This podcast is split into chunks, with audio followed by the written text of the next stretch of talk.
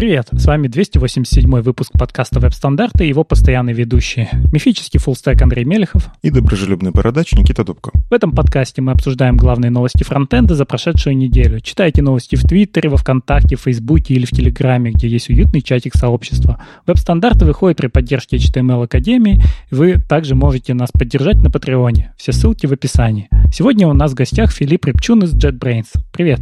Привет, это Филипп. Я постоянный слушатель подкаста «Веб-стандарты». Кроме того, я руковожу небольшой командой фронтендеров в JetBrains. Мы пилим UI для TeamCity. Почему мы тебя сегодня позвали? Потому что буквально выпуска 2 назад я очень ругался на TeamCity и спрашивал, кто же готов нам объяснить, зачем нужен TeamCity в 2021 году и как сейчас модно писать пайплайны. И вот Филипп согласился, за что ему большое спасибо. Сегодня, наверное, вот где-то попозже мы об этом поспорим.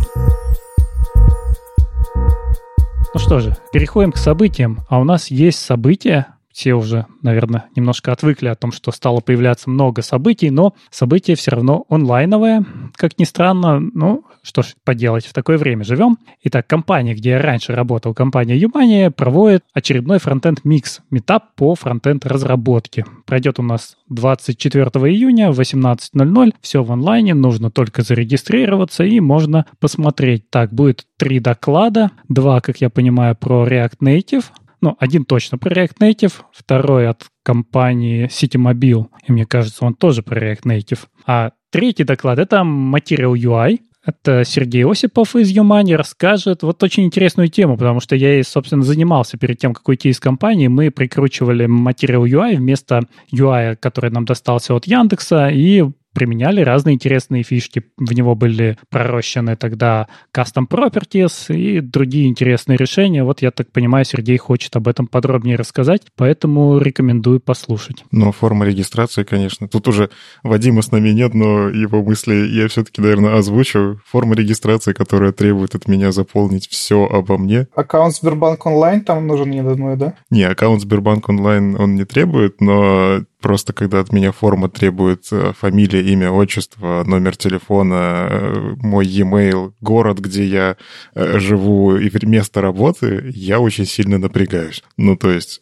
зачем вам для того, чтобы я вас посмотрел, вся эта информация? Но, Никита, мы же знаем компанию, которая делает точно так же. А если ты намекаешь на индексовые ивенты, там все-таки эти поля хотя бы не required. То есть, ты можешь их не указывать и, ну, как бы все равно зарегистрировать. И ссылочка придет всем. А здесь эти поля required, меня вот это напрягает. Ну, в общем, не community-friendly, опять же, но это я, может, бубню, не знаю. Но in-house meetup, они всегда, конечно, направлены на то, чтобы решать и задачи HR, но, с другой стороны, бесплатно делятся хорошей информацией. Главное, чтобы не спамили. Да. Там все-таки спасибо, что хотя бы галочка «Хочу получать новости» видна и не выбрана по умолчанию. За это спасибо. И не required. Да, и не required. В этот раз нету новостей у нас от того, какой новый Chrome вышел, поэтому я не буду целых полчаса про это рассказывать. Но есть другие интересные новости, связанные с Chrome. Даже сразу 2 новости, которые рядышком. Chrome заявил об инициативе помогать фреймворкам. И причем они сразу 2 статьи про это выпустили. Инициатива называется «Aurora». И, в общем-то, они ее описали. В чем суть? Chrome просто приходит во фреймворке, инженеры из Chrome, инженеры из Google приходят и говорят, смотрите, я вижу, что у вас там условно можно сделать загрузку картинок в вашем фреймворке лучше. И начинают вместе с авторами фреймворка, например, Next.js, придумывать, как это сделать так, чтобы это сочеталось с теми же самыми Chrome Web Vitals. Та самая инициатива, которая позволяет в том числе ваш сайт продвинуть немножко в выдаче. Это влияет на выдачу, перформанс вашего сайта. И таким образом они, во-первых, рассказали, что они уже это давно достаточно делают. Ну, это не секрет, они рассказывали про это и раньше. Например, вот немножечко нашумевший в Next.js компонент Image, который берет под себя под капотом много полезных практик, он сразу загружается и занимает столько места, сколько нужно. он требует указать у него ширину и высоту и так далее. Ну, то есть куча полезных практик, которые отлавливаются еще в моменте разработки, и много чего под капотом берется вот просто автоматически. Так вот, это не единственное, что они делали. Они делали и всякие контрибьюшены в тот же самый Webpack, они работали с Бабелем, ну, в общем, в Angular, понятное дело, куда же без этого. С Angular, мне кажется, просто еще и проще. Помогали оптимизировать Google Fonts для вставки в приложение. Ну, короче, они помогают пользоваться тем, что в какой-то мере выгодно Google, но встраивают эти лучшие практики во фреймворки, и они назвали эту инициативу «Аврора». Видимо, как раз ассоциации такие с тем, чтобы, как это, утренняя звезда, которая освещает путь, я вот не знаю, что-то типа такого. Я сомневаюсь, что это связано с питерской «Авророй». Хотя кто знает. Ну, вообще, насколько я помню, это просто заря. Да, ну вот именно эта история про то, что заря — это же когда большая звезда, плямба появляется вот где-то там и начинает светить. Интересное название, конечно, они выбрали. И полярное сияние, по-моему, так называется. Да, полярное сияние тоже называют. Я еще смеялся над конфетами «Северной Авроры», где была нарисована «Аврора», корабль. Ну, в общем, интересное название, интересная заявка. Самое главное, что они в статье описали, это их подход, как они это делают, и вот он интересный. То есть это не просто такое, пришли ребята, смотрите, мы принесли pull-request, вливайте. Все. Они на самом деле целую работу, целый процесс выстроили, и в этой статье они по факту его так формализовали и принесли сообществу. Смотрите, как можно делать. Во-первых, они не делают что-то просто так. Они пытаются на основании тех данных, которых у них огромное количество, просто потому что их браузером много кто пользуется, они пытаются вычленить какие-то общие проблемы с пользовательским опытом. Ну, например, кумулятивный сдвиг верстки, который все больше и больше влияет на метрики Web Vitals, они могут взять, посчитать, ага, кажется, картинки больше всего влияют на это. Или загрузка шрифтов, например, очень сильно страдает на многих сайтах. Как это полечить? Просто прийти в какой-то там фреймворк и сделать какие-то клевые умолчания. Дальше они пытаются, придерживаясь подхода «сильные умолчания», strong defaults они это называют, не знаю, сильные предустановки, как это перевести правильно, они пытаются как раз-таки сделать какой-то прототип, который основан вот на этих предустановках, то есть то, что будет по умолчанию во фреймворке, в решении, внедрить. Они это делают у себя локально, то есть они не приносят это сразу в комьюнити, и затем они пытаются эту историю, экспериментируя как-то, собирая фидбэк, в общем, поработав с этим всем, они собирают, действительно ли это помогло, действительно ли это приносит какую-то пользу, и уже только после этого они делают как бы это, презентацию вот этого решения. Опять же, все это делается обычно совместно с какими-то фреймворками и по факту вливают это в прод. Ну, то есть это реальное применение в бою, затем это становится просто дефолтом во фреймворке. Понятно, что нельзя взять и просто сделать дефолт в каком-нибудь минорном патче, там еще что-нибудь. То есть это нужно в том числе согласовать с фреймворком, и, ребята, давайте вы выпустите, например, там мажорный патч какой-то, в котором будет вот это новый дефолт. То есть он, скорее всего, сломает существующее приложение, поэтому такие вещи тоже нужно аккуратненько. И вот этот подход, он очень интересный. Он очень разумный, с моей точки зрения. Он действительно влияет на веб. Ну, то есть ребята из Chrome четко осознают, наверное, что у них браузер занимает лидирующую позицию. Поэтому если они повлияют на то, как в вебе что происходит, принеся какой-то pull-request, они делают легче в том числе себе, они делают легче что уж тут, поисковым роботам. Им тоже становится проще, если страница загружается быстрее. То есть они по факту решают какие-то бизнес-задачи Гугла, но эти бизнес-задачи решаются за счет причинения добра. Я не знаю, как это. Очень много добра и пользы приносится миру. Вот что вы думаете по поводу такой инициативы? Насаждение добра. Ну, слушай, я вот читал и до конца не понял, как это все достаточно размазано описано. Честно, не складывается четкая картина, что именно они хотят сделать и как они это будут делать. Выглядит, как будто они делают много разных вещей и захотели как-то это объединить под одним названием, рассказать про это. Ну, на самом деле, они в статье пишут, что их фокус — это Core Web Vitals. То есть вот эта метрика, которую они в прошлом году анонсировали и о которой они очень много говорят, они ее берут за основу. Ну, то есть Core Web Vitals состоит из нескольких частей, и они, например, фокусируются на метрике Largest Contentful Paint, например. и смотрят, как можно вот по этой статистике, которая у них есть большая, какие элементы, условно, картинки обычно становятся самым большим отрисованным элементом, как сделать так, чтобы эта метрика не прыгала при загрузке страниц. Окей, картинки кто-то использует, кто, скорее всего, использует картинки. Возможно, пользователи фреймворков, возможно, пользователи Angular, разработчики на Angular, возможно, те, кто на React пишут. Как решить проблему глобально во всем мире? Написать компонент лучший, который будет решать эту проблему из коробки. То есть все, что делает разработчик, он делает там, не знаю, yarn install, npm install, гипер-супер image, да, я так утрирую, но это тоже какое-то действие требуется. Что можно сделать еще круче? Можно прийти в Next.js, который в принципе предполагает, что там есть какие-то дефолтные решения. Они делают компонент image, например, который тоже по умолчанию работает хорошо. Таким образом, вот эти умолчания, они постепенно приносят в разные фреймворки. Но тут есть большой недостаток по сравнению с тем, чтобы сделать компонент, который ты будешь ставить как yarn install, потому что все-таки приложение, использующее Next, это довольно небольшое подмножество всех приложений на React. Ну, у них есть еще Angular.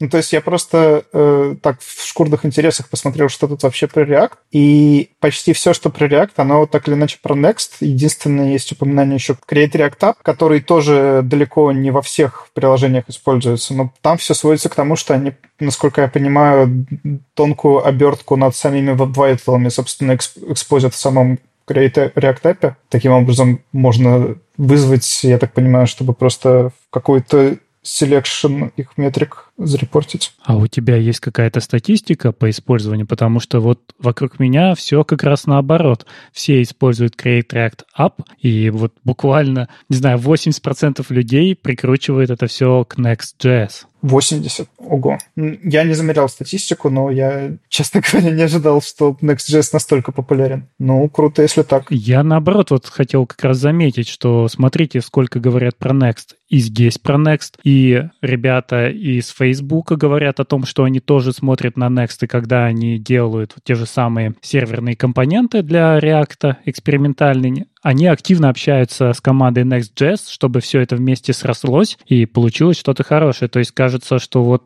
это становится таким решением по умолчанию на рынке. Время актуальной шутки. Говорить я могу, а использует-то Next кто? Ну, типа, да, действительно, про Next говорят все чаще и чаще, и в моем окружении тоже все чаще говорят, но вот используют не так много. Вот это тоже интересно. Слушайте, у меня такой дилетантский вопрос. А возможно ли вообще использовать Next без ноды в рантайме? Вообще он может собирать статические кэши. То есть если у тебя нет динамики, ты можешь его использовать как какой-нибудь Gatsby. Угу. То есть он может собрать фактически статический скелет сайта и скрипт, который будет его оживлять. Там очень много разных стратегий кэширования, и как раз этим он и интересен, что его можно заточить на разные задачи. Конечно, я не знаю, решает ли кто-то такое, что у них на сервере, например, там чистая Java или Kotlin, и нет никакой возможности в рантайме запускать ноду. Рядышком с этой новостью лежит еще одна новость про conformance. Они, в принципе, вышли рядышком и приблизительно про одно и то же. Аврора рассказывает, как эта вся история происходит, и они по факту, мне кажется, сделали небольшой отчет и дали ему имя. Вот сами принципы, как внедрять вот эти самые сильные умолчания, они тоже его анонсировали, тоже дали ему имя. У них все-таки какая-то продуктивная неделя именования техник. Назвали они эту технику conformance. Не знаю, это как соответствие переводится или что. Ну, в общем, conformance с большой буквы C. Это как раз они попытались описать методологию, по которой они планируют внедрять вот эти все концепты в open source. И суть концепта состоит из трех частей. Сильные умолчания, какие-то правила, которые actionable, ну, то есть могут привести к каким-то действиям. И все это должно происходить во время разработки. Если пояснить эти три штуки... Сильное умолчание — это как раз-таки то, что мы обсудили. Это история про сделать добро, которое просто есть из коробки. То есть тебе в идеале либо ничего не надо делать, либо заставлять условно разработчика обходить эти умолчания, чтобы оно было неудобно. Ну вот, из разряда ты не можешь просто взять и сделать картинку недоступной. И это сам по себе уже сильный подход. Он позволяет избегать большого количества антипаттернов. Я верю в то, что умолчание — это та штука, которая очень сильно влияет. Ну, то есть, если у тебя по умолчанию фреймворк делает хорошо, это значит, что у всех будет из коробки хорошо. И где-то надо дотюнить. Дотюнить в любом случае где-то придется. А если у тебя по умолчанию делается никак, и тебе, чтобы сделать хорошо, нужно приложить усилия, а у разработчика обычно как? Дедлайн вчера, усилия прикладывать нет времени, катим как есть. Ну, типа, а потом доделаем. И тудушка висит. Когда-нибудь оптимизировать загрузку картинок. Ну, то есть умолчание — штука мощная. Дальше они действительно формулируют вот это условие, что правила должны быть какими-то требующими действий. То есть классно, когда есть умолчания, которые у тебя включаются, не знаю, автоматически инлайнится какой-то критический CSS, чтобы страница загружалась. Ну, типа у тебя в фреймворке стоит какой-то пакет, который это берет на себя. Окей, тут тебе все, что нужно, разрешить пакету работать. Но иногда, например, ты можешь требовать от разработчика что-то. А здесь спасибо, например, тому же TypeScript. На уровне тайпингов можно разрулить, что если ты создаешь, не знаю, компонент image, у него обязательно должны быть заполнены ширина и высота. Иначе магии не случится, иначе будет просто ломаться, TypeScript скажет «та-та-та». Это клево. То есть мы используем ту самую экосистему, которую мы сами для себя создали, вот этот набор ограничений. Этот набор ограничений начинает бить нас по рукам, когда мы пытаемся сделать плохо. Actionable в плане того, что мне придется указать ширину и высоту. Либо хотя бы написать ts-ignore, да, но это осознанное какое-то действие, и оно, знаете, что каждый раз, когда вы пишете ts-ignore, где-то загибается одно деревце, не знаю. Иногда бывает история про то, что тебе нужно, не знаю, принять какое-то решение для того, чтобы что-то работало. Ну и опять же, они здесь рассказывают про историю, что хорошо бы такое подкреплять либо линтерами, либо какой-то автоматикой. Короче, что-то должно тебе сказать. Сделай вот так, чтобы стало хорошо. Ничего не сделаешь, ничего не будет. Ну, в смысле, не получится вообще работать. И третий принцип. Вся эта история должна работать во время разработки. То есть это не должно быть, что ты выкатил плохой продукт, и потом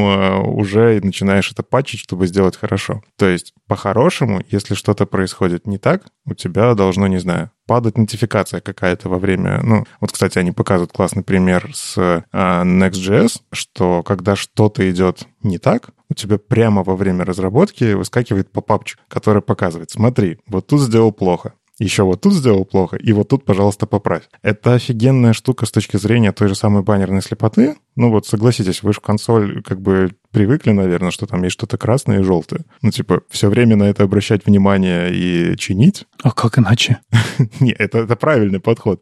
Но все-таки я вот, допустим, вспоминая свое место работы, у нас там, не знаю, CSP-ошибки локальные иногда, они вызывают боль. Ну, типа, можно, конечно, в локальной разработке CSP починить. Это один из подходов, да? А можно просто пытаться вычленить, что из этого важная ошибка, что нет. Еще можно интеграционные тесты иметь, в которых не будет ошибок CSP, зато которые поймают вот эти консольные сообщения. Но это все уже поздно. То есть интеграционный тест, как правило, ты же уже написал плохое что-то и покрываешь это интеграционным тестом. Ну, лучше поздно, чем никогда. Да, это уже потом, это хорошо, это после конформанса. Но во время конформанса классно, что у тебя уже ты разрабатываешь. Ну, я надеюсь, вы свои фичи как минимум открываете в проде, а не сразу коммитите, потому что я уверен, что все хорошо. Вы открываете страницу, там падает поп-апчик, который ты сделал плохо, и он не дает тебе просто, наверное, морально это запушить в прод. Ну, мне кажется, точно такая же баннерная слепота может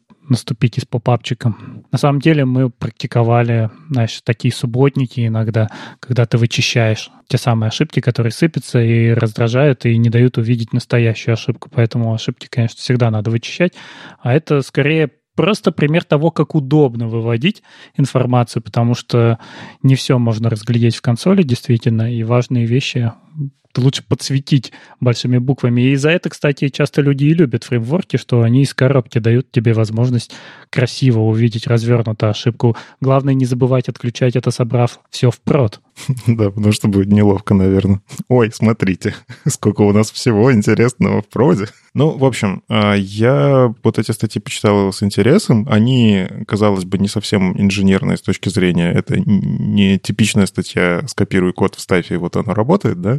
А это такие прям про подходы, про немножечко высокие абстракции. Но клево, что Google этим делится. Это, опять же, у Гуглов есть очень сильные, как эти, код-гайды, как писать код, которые когда-то были очень популярны, ими там делились. Но они у них прям такие суровые. То есть там расписано каждый чих, как надо правильно делать, потому что они в свое время задумались о сопровождении кода, что внутри компании оно типа должно быть как-то унифицировано. Вот. Такие гайды сообществу, наверное, чуть менее полезны, чем вот такие более абстрактные, когда архитектурно подойди к этому вот так. Сам принцип умолчания делает добро мне безумно нравится, и у меня несколько идей возникло после прочтения этих статей. То есть я действительно задумался, что, а может, действительно, там, не знаю, нам какие-то инструменты, которые сразу с умолчаниями добавить, да, потратить на это время для разработки, да, уговорить там условно продукта или еще кого-то, что надо выделить на это ресурсы, но потом кажется, мы можем где-то сэкономить. То есть очень простая идея, покрывается немножечко дополнениями, почему это полезно и как это еще можно реализовать. Вся красота в простоте, но пользы очень много. Из интересных новостей еще ребята из Snowpack и Skypack, ну, точнее, сообщество open-source разработчиков, которые разрабатывали вот эти две тулзы, представили недавно такую вещь, как Astro. Это можно назвать мета-фреймворком, то есть фреймворк над фреймворками, который снова возвращает нас к идее того, что мы все должны рендерить на сервере. И React туда идет, мы это сегодня еще обсудим, и все больше появляется вот таких утилит, которые позволяют все перенести куда-то на сервер. Что нам предлагает Astro? Берем любой любимый свой фреймворк, хоть Next, хоть Gatsby, хоть, не знаю, вот, в общем, что вам нравится, собирает все на сервере, даже если у нас есть рендер на JavaScript, все равно все собирается на сервере, и на клиент поставляется минимум. И они предлагают решение для тех случаев, когда у вас есть какая-нибудь такая минимальная интерактивность на странице, разметить это все такими маленькими участками, то, что они называют island, и вот эти участки уже точечно ререндерить, когда у нас что-то произошло, чтобы у нас не происходила гидратация всей страницы, а только вот такой маленький кусочек изменялся. В общем-то, такая простая идея, и многие уже, я думаю, занимались похожим, когда занимались оптимизациями, то есть сделать несколько React-рутов, например, и всю страницу грузить обычным HTML, а вот этот React-рут сделать интерактивным. Здесь все у нас идет уже из коробки. В общем, можно уже попробовать. Релиз 1.0 будет попозже в этом году, а пока это просто вот они представляют это как технологию. Насколько я понимаю, там речь не просто о том, что оно обновляется точечно, а еще и о том, что код, который будет все это обновлять, тоже подгружается точечно. То есть только когда соответствующий компонент на странице либо присутствует, либо при определенных настройках, когда он виден во вьюпорте. Да, загрузка ленивая. Но это тоже достаточно логично, то, к чему сейчас стремятся все. Мне еще интересно, что они сразу в этом анонсе говорят, во-первых, этот продукт всегда будет open-source, всегда будет free, то есть платить за него не надо будет, но мы смотрим на успехи некоторых штук типа Tailwind, типа Рома, и мы верим, что если какая-то компания хочет решить свою бизнес-задачу при помощи нашего инструмента, и она захочет вложиться в нас денежкой, это поможет сообществу. То есть они прям вот так говорят, дайте денег, не знаю. Но при этом я вижу в этом не какую-то слабость, типа мы бы хотели получить финансирование, а вот это интересный тренд, что действительно многие крутые разработки говорят, мы можем вкладываться больше, мы можем условно перейти на фулл-тайм работу над этим фреймворком, если вы, дадите нам денежку, не знаю. Опять же, есть истории про Open Collective, когда это сообщество собирает крутому разработчику, и он это внедряет. Ну, типа, он может позволить себе не переключаться на другие проекты и заниматься там разработкой чего-то очень крутого. И вот здесь они говорят про ту же самую историю, что если какая-то компания видит, что это решит их бизнес-задачу, принесите денежку. И мне кажется, это клево. То есть я искренне поддерживаю и в очередной раз напоминаю нашим слушателям, что если вам нравится какой-то open-source продукт, и он спасает часы вашей разработки, не стесняйтесь хотя бы поставить звездочку на GitHub. А если можете поддержать каким-то образом финансово, ну, почему бы нет? Я несколько проектов поддерживаю и буду поддерживать, потому что они спасают мне часы разработки, за которые я, наверное, получаю денежки чуть-чуть больше, чем просто задонатить раз в месяц. А я, кстати, кажется, все-таки ошибся. Они говорят не о том, что они могут работать поверх других фреймворков, а о том, что они агностик от конкретной технологии. То есть можно использовать и React, и Svelte, и Vue, и Preact, и веб-компоненты, все, что вам нравится. А вот про конкретные фреймворки они все-таки не говорят. Ну да, потому что изначально у меня сложилось впечатление, что, грубо говоря, вы натравливаете нашу тулзу на то, что у вас уже написано, и она из нее что-то вытаскивает, но, возможно, это не совсем так. Да, это было бы, наверное, сложновато подражить те же самые роутинги. Возможно, видели такую штуку, как пререндер-лоудер. Это, по-моему, гугловская штука. Ну, это лоудер для веб-пака, которая, соответственно, все ваше приложение прям рендерит и сохраняет как HTML. Да, просто они здесь написали, что bring your own framework, а под фреймворком они понимают вот что-то более низкое на уровне React, а не выше, когда мы на React еще Gatsby накрутили. Ну что же, главное, что из этого стоит вынести, наверное, что тренд на перенос всего на сервер продолжается. Он не просто продолжается. Я, на самом деле, буквально на днях видел новость от Зака Лизермана, который активно контрибьютит тот же самый Eleventy. Он затизерил вот эту историю про serverless Eleventy. То есть ты можешь сделать serverless функцию, которая там на условном Netlify крутится. Она тебе рендерит, например, на том же самом React, Vue, на чем ты там хочешь, она тебе что-то рендерит, и ты это можешь использовать как кусок твоего приложения, там, чтобы, опять же, отрендерить условно часть приложения и загрузить его на сервер, с сервера на клиент. Вот, и все больше и больше действительно фреймворков этим занимаются. Это тоже забавно. Когда-то мы разгружали сервера и уносили все на клиент, потому что сервера как будто бы дорого, а клиент не жалко. Потом как-то в мире что-то поменялось и стали делать наоборот. У нас появились облака, и мы можем очень быстро наращивать мощность. То есть если раньше мы упирались в то, что у нас есть железный сервер, и даже если у нас есть деньги, то превратить один сервер в два — это не так просто. Сейчас у нас есть возможность скейлиться внутри облака и серверлесами, и в кубернетисе поднять там по щелчку пальцев. Поэтому, мне кажется, стоимость сервера, она немножко уменьшилась, и мы больше можем думать о том, чтобы стало хорошо на клиенте. Кстати, про боли на клиенте. Не знаю, как у вас, а у меня, когда открывается когда-нибудь клавиатура, виртуальная клавиатура на моем смартфоне, это происходит в моем приложении, и я часто страдаю. Почему это происходит? Потому что у браузеров по умолчанию есть там всякие поведения, причем они, кстати, разные от браузера к браузеру. Ну, то есть вы жмете на input, и браузер старается помочь вам попасть в этот input и его заполнить. Что он делает? Он может зазумить viewport на этот input и попытаться так подскроллить, чтобы, в общем, он лежал прямо над клавиатурой, например, где-нибудь. В целом, для пользователя, наверное, это удобно, но иногда разработчик хочет чего-то другого. Например, вы реализуете какое-нибудь приложение, не знаю, Google Docs на этом, на канвасе. У вас же тоже есть фокус ввода. При этом вам надо как-то виртуальную клавиатуру показать. Это, кстати, интересно, как они это будут. Им же тоже действительно надо как-то отпозиционировать, при этом показать настоящую клавиатуру и так, чтобы это все находилось в одном месте. Задача инженерно интересная. Так они, может, и клавиатуру могут на канвасе нарисовать. Мне кажется, это перебор и вообще...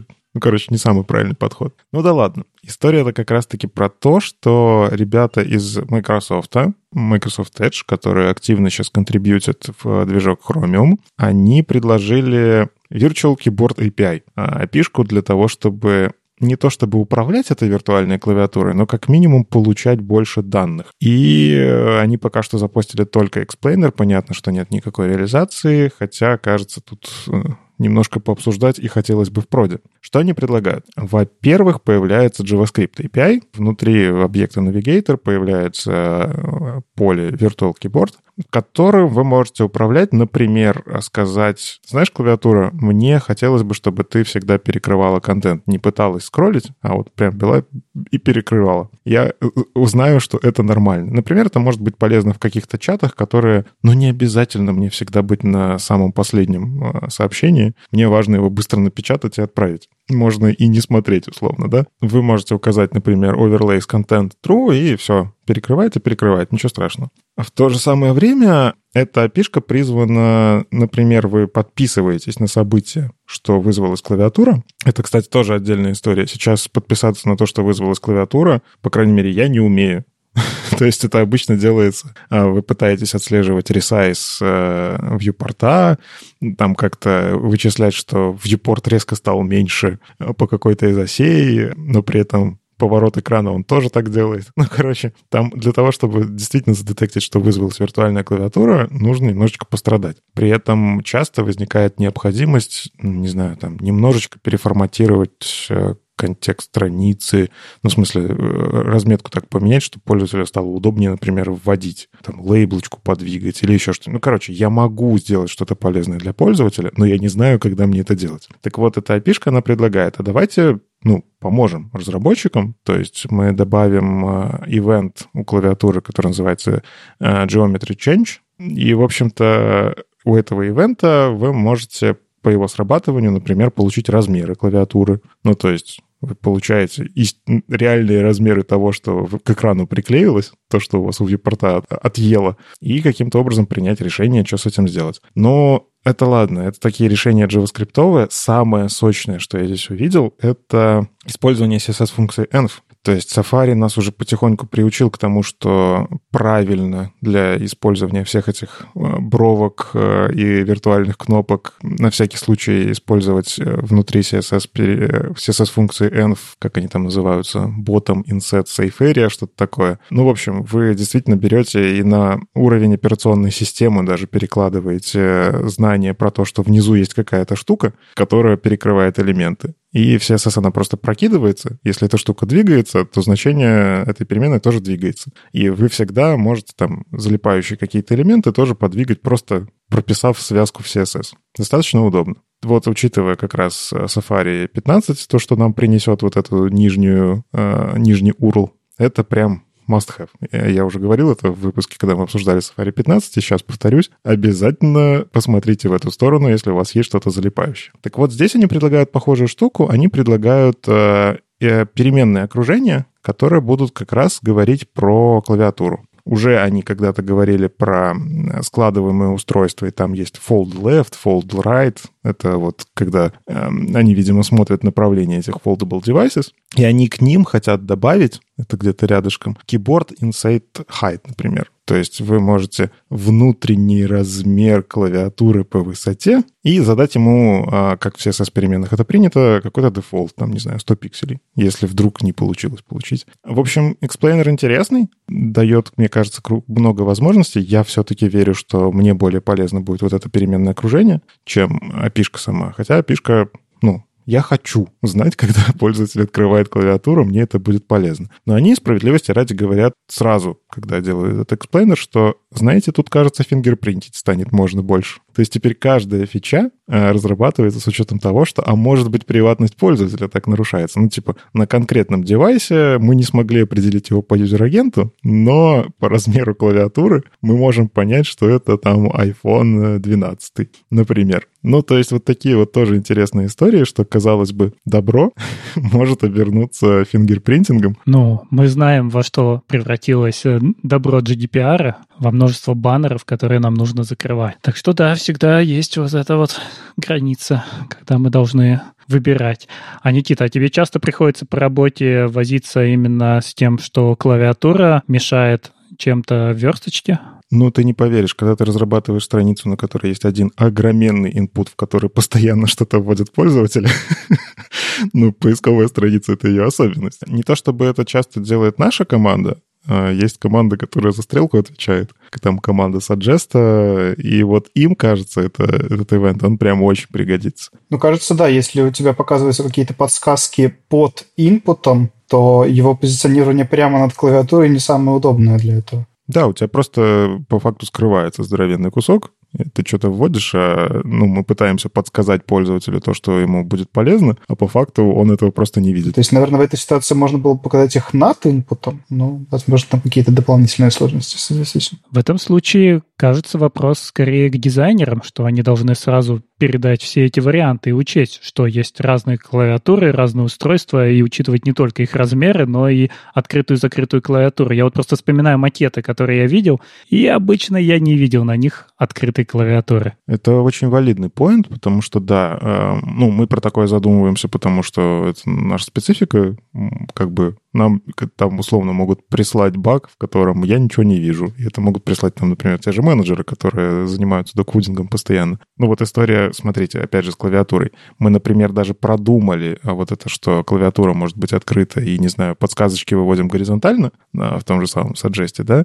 Но ведь с другой стороны, если у пользователя узкий экран, и клавиатура на нем занимает не так уж и много. Ну, вот эти здоровенные лопаты узкие, не знаю, на них можно разместить вертикально эти подсказки, и они, возможно, пользователю будут более удобными. Но ты не знаешь, клавиатура сейчас есть или нету. А на CSS полагаться здесь не получится. Опять же, нет никаких фуллбэков на то, чтобы это поместилось в объекте или нет. Ты можешь сделать overflow hidden, если очень сильно хочешь, но это... Ну, ты знаешь, сколько у тебя донизов в вьюпорта места есть в любой момент времени. Ну, тебе нужно тогда нарисовать, описываться. Ну, короче, я искренне верю, что вот такая штука, она будет полезна, и не только у нас, она много где, в любом вообще месте, где есть поля ввода, вы как минимум можете теперь принять решение, что, окей, я перестрою как-то верстку, чтобы пользователю было удобнее пользоваться моим интерфейсом. И к статьям. Игорь Коровченко на этой неделе выложил статью «Магия вне Хогвартса NJS». Что же это такое? Я думаю, многие из слушателей знакомы с такой вещью, как Nginx.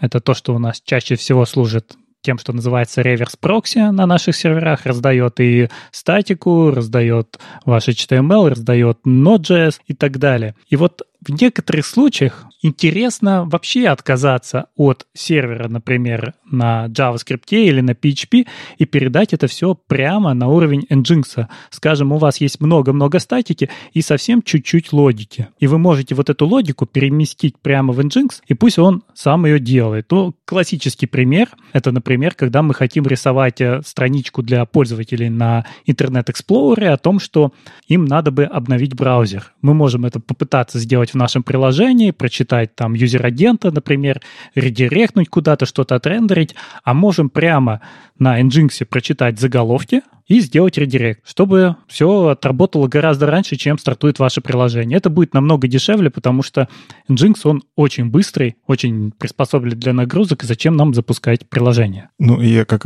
мой любимый комментарий, ты представь, что нас слушают ребята, которые просто, новички в верстке. Что такое Nginx?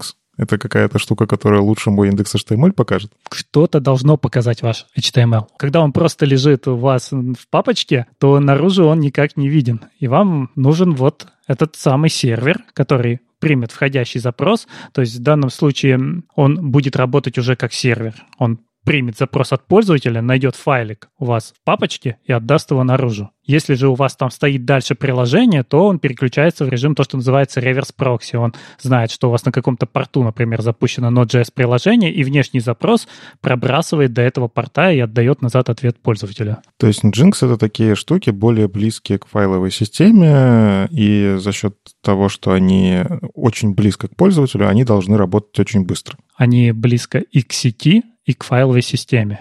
Их задача — обслуживать запросы пользователя. Они стоят раньше, чем все ваши приложения. И почему тогда, в принципе, есть необходимость... Вот смотри, мне, как, опять же, я верстальщик, у меня есть мои статичные файлы, я хочу просто куда-то что-то задеплоить, оно должно просто брать и работать. Зачем мне может пригодиться Nginx? Конечно, если ты просто со статикой работаешь, ты можешь это залить на какую-нибудь CDN-ку и даже не думать, там уже все настроено, там будет стоять или Nginx, или его аналоги. А если у тебя то, что называется, не знаю, VPS, да, то есть голый сервер с Ubuntu, где ничего нет, тебе придется настроить Nginx, чтобы он эти файлики считывал и раздавал пользователям. На самом деле Вадим делал видео, наверное, можем на него ссылочку приложить, где он показывал, как он достраивает у себя Nginx и зачем это нужно для того, чтобы раздавать статику наружу. Ну, самое главное, что он делает, он слушает какой-то порт снаружи, вот запросы из браузера приходят в Nginx, а дальше он находит или это, ну, у него прописаны правила, или это статика какая-то, которую надо отдать, или это прямо запрос в приложение, который надо пробросить как есть, и приложение уже решит, что нужно, и отдаст ответ, который назад улетит к пользователю. Ну и вот здесь получается история, если это очень близко к сети, оно должно действительно работать очень быстро, ну потому что любой лаг, и у тебя там, не знаю, просто водопадом, если нагрузка на сервер большая, эти лаги начинают множиться, и все, сервер лежит. То есть, кажется, тут надо писать что-то близкое к ассемблеру, и у меня всегда в голове было, что, ну, типа C. Как оказалось, правда, Nginx, он написан, я так понимаю, модули пишутся на C, и здесь Игорь рассказывает, что нет, оказывается, не только на C. Да-да, вот как я уже говорил в самом начале, иногда у нас возникает идея о том, что мы можем что-то сделать прямо на уровне Nginx, не вот эти вот базовые вещи, которые он умеет, какие-то порты соединить с какими-то портами, файлики там пробросить и назад ответить, но мы решаем, что у нас логика будет посложнее. Например, мы хотим добавить авторизацию или какое-то шифрование, или какое-то очень сложное поведение, когда мы будем в определенных случаях что-то там редиректить. Вообще, когда я встречал в своей жизни такое, когда, например, устраивали то, что называется, даже не знаю, как правильно, Frankenstein Migration, когда вот у нас есть, например, старый-старый монолит большой, и мы начинаем по кусочкам перевозить это на React. И мы начинаем писать очень сложные правила, что вот если у тебя пришло вот с таким запросом, то заредиректи вот туда, а если вот это пришло, то вот здесь вообще нарисуй заглушку. Этих правил становится очень много, и можно написать богаче, да, вот как раз в Nginx давно существовала возможность писать такие скриптики и загружать их прямо на уровень него самого, то есть не идти дальше в ваше приложение, а отработать это на уровне Nginx, но гораздо богаче, то есть это такой скриптовый язык. Там можно было писать и плагины на C, и вставки на Lua, если я не ошибаюсь, и на Perl очень давно можно было писать, и вот несколько лет, как они анонсировали то, что они называют NJS, это такие же вставочки, написанные на JavaScript, которые позволяют написать какую-то логику на JavaScript. То же самое, знаете, как, наверное, лямбды. Вот мы обсуждали не так давно, что мы можем писать лямбды, которые стоят прямо там, где у вас CDN раздает файлы, как-то там подписываться на входящий запрос, что-то в нем делать дополнительное, например, изменять размер картинки и отдавать ответ пользователю. Вот то же самое можно делать и внутри вашего Nginx на сервере. То есть JavaScript уже настолько производительный, что несколько лет назад ребята, которые упарываются по производительности, по производственной необходимости, сказали, окей, JavaScript можно, и вот даже инструмент, который позволяет вам это делать. А вот смотри, здесь, кстати, по производительности, здесь в статье я вот немножко не согласен по поводу того, что Nginx сложный, а у нас, наверное, все не такое сложное. Но если мы возьмем ноду, то нода работает так же, как Nginx. То есть это event loop, который обрабатывает тысячи входящих запросов, тоже написанный на C, и дальше на него какие-то вставки на JS. И, соответственно, в Nginx теперь тоже похожая система. Есть ядро, написанное на C, и можно делать вставки на JS. Но, действительно, если мы просто бы прикрутили какой-то JavaScript-овый движок к Nginx, ну, то есть там V8 или SpiderMonkey, то что бы мы получили? Мы бы получили движок, который заточен на то, чтобы работать в постоянном рантайме, чтобы делать JIT-оптимизации, ну, то есть разгонять тот код, который много раз запрошен, и делать кучу вещей, которые, в общем-то, работают у вас в браузере, работают у вас в Node.js, но не нужны в этом кейсе. Вот в позапрошлом выпуске мы обсуждали решение от команды, бывшей команды Mozilla, да, когда они в WebAssembly упаковали JavaScript и супер его оптимизировали на точечные запросы. Вот здесь точно такая же вещь, что нужно делать такой движок, который сумеет обрабатывать запросы, но каждый раз они будут запускаться как с чистого листа, то есть 1000 раз запустится в новом окружении. Здесь никакие оптимизации, в принципе, невозможны. Поэтому нельзя было взять готовый движок, а когда мы говорим о скорости JavaScript, мы говорим, конечно, о скорости интерпретатора JavaScript. И вот они взяли скрипт как синтаксис и написали свой движок, который работает, ну, в их случае как-то там чудовищно быстро, но на этом узком кейсе задач, которые они решают у себя внутри Nginx. Я так понимаю, именно с этим связана та история, что синтаксис ECMAScript там подтягивается постепенно. У нас просто получилось интересно. Мы когда вычитывали эту статью, и я вот обратил внимание, что там Игорь использует вары, при этом говорит, что поддерживается синтаксис ECMA 2.6.2. Ну, то есть в моей голове, а почему бы let-const не поддерживать? Мы это специально в статье подсветили, что синтаксис пока что letconst не поддерживается. И пока мы вычитывали статью, вышло обновление 0.6.0, которое говорит, все, ребят, теперь letconst можно. И вот я теперь понимаю, что это из-за того, что движок отдельный, это не то, что везде используется, и в нем просто надо было это вставить и поддержать. И, кстати, сейчас в статье я уже вижу letconst. Прелести open source взяли и тут же поправили. Да-да, но... Конечно, вот когда вы говорите, там, JavaScript медленный или быстрый, так говорить нельзя. JavaScript — это просто синтаксис. А вот как он будет реализован, мы его можем и скомпилировать в бинарник, и ограничить как-то, и прошить какими-то типами, ну, вот сделать надмножество, если мы добавим типы, или подмножество, если мы зарежем и сделаем минимум возможностей. Вот ребята пошли вот по второму пути, они взяли минимум возможностей от JavaScript и постепенно наращивают там, где видят, что чего-то не хватает. И это работает. Конечно, мне кажется, почему они в эту сторону двинулись. Вот, кстати, это подходит под нашу тему, которую мы еще хотим обсудить с TeamCity, что есть люди, которые пишут на JavaScript, и им нужно как-то вот на понятном им языке делать какие-то вещи в других местах. Соответственно, вот здесь появилась возможность сделать это все на JavaScript, что очень хорошо. Ну что ж, статью прочитайте. Я не думаю, что вам так вот прямо большинству тут же пригодится это для внедрения в продакшн. Тем более всегда, вот помните, есть опасность. Это есть такая вещь, как хранимые процедуры в базе данных.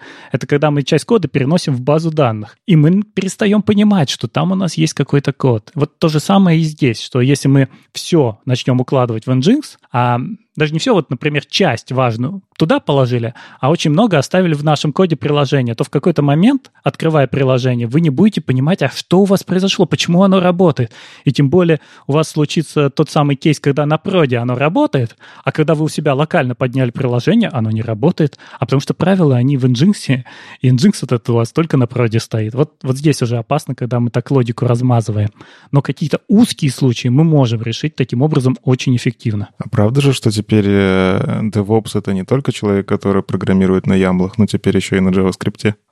Я вообще считаю, что DevOps — это практики, а не выделенный человек. И практики эти могут быть на чем угодно. На чем мы программируем, на том и существует наш DevOps. DevOps — это про то, как мы соединяем эксплуатацию, то есть вот все эти запросы, там, чтение файлов, наши докер-контейнеры с нашим кодом. Вот когда мы вот идем и делаем это все вместе, вот и получается DevOps. И, конечно, он может быть и на ямлах, а может быть и на перле. Ну, тут просто вопрос. Если я все-таки беру и пишу на Nginx вот такой вот модуль для своего проекта, я могу себе в резюме добавить, что я DevOps теперь? Мне кажется, если ты просто можешь смотреть шире, чем у тебя только твой код, и настраивать и CI/CD, и понимать, как у тебя по сети запросы прилетают, как у тебя балансировка устроена, ты можешь сказать, что да, у тебя в эту сторону, в сторону DevOps, тоже есть знания. Ты только не пиши «я DevOps», ты пиши, что...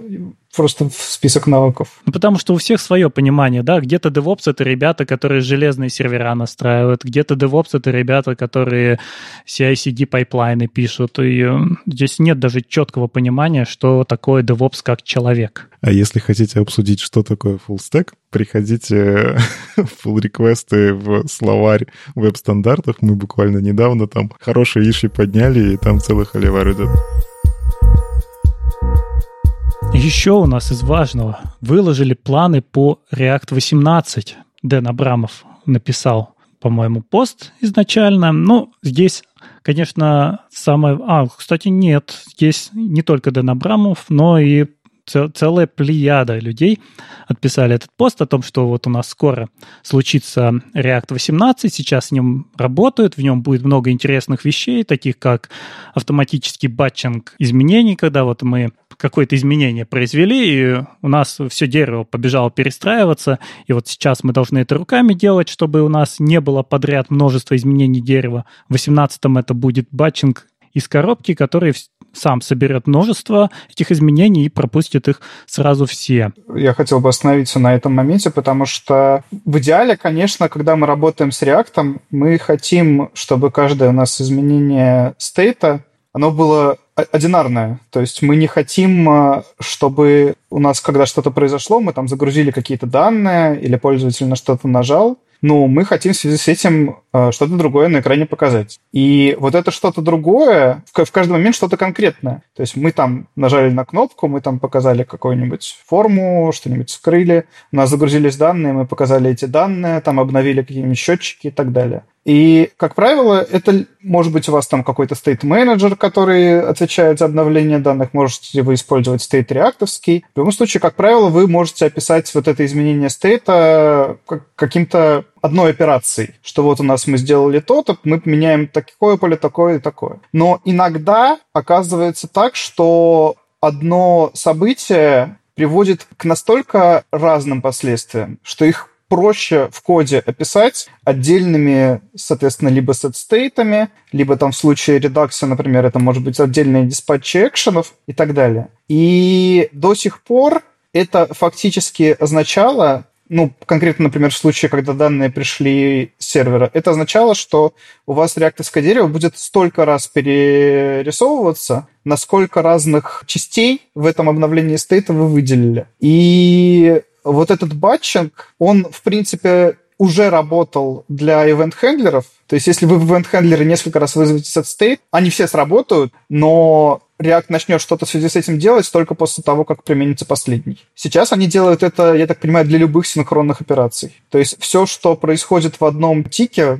ивент-лупа, то есть все, что происходит после, например, того, как сервер вернул данные, в принципе, в любой синхронной функции, оно будет уже батчиться. И на самом деле в случае редакса этим уже можно было пользоваться и до этого, потому что у них была в React функция секретная, которую библиотека React Redux делала публичной. То есть можно было прям импортировать batch from React Redux и в него обернуть ваш последовательный диспатч нескольких экшенов так, чтобы они применились одномоментно в React. И мы это, в принципе, довольно активно используем. Прикольно, что можно будет все это выкинуть, потому что оно будет работать само.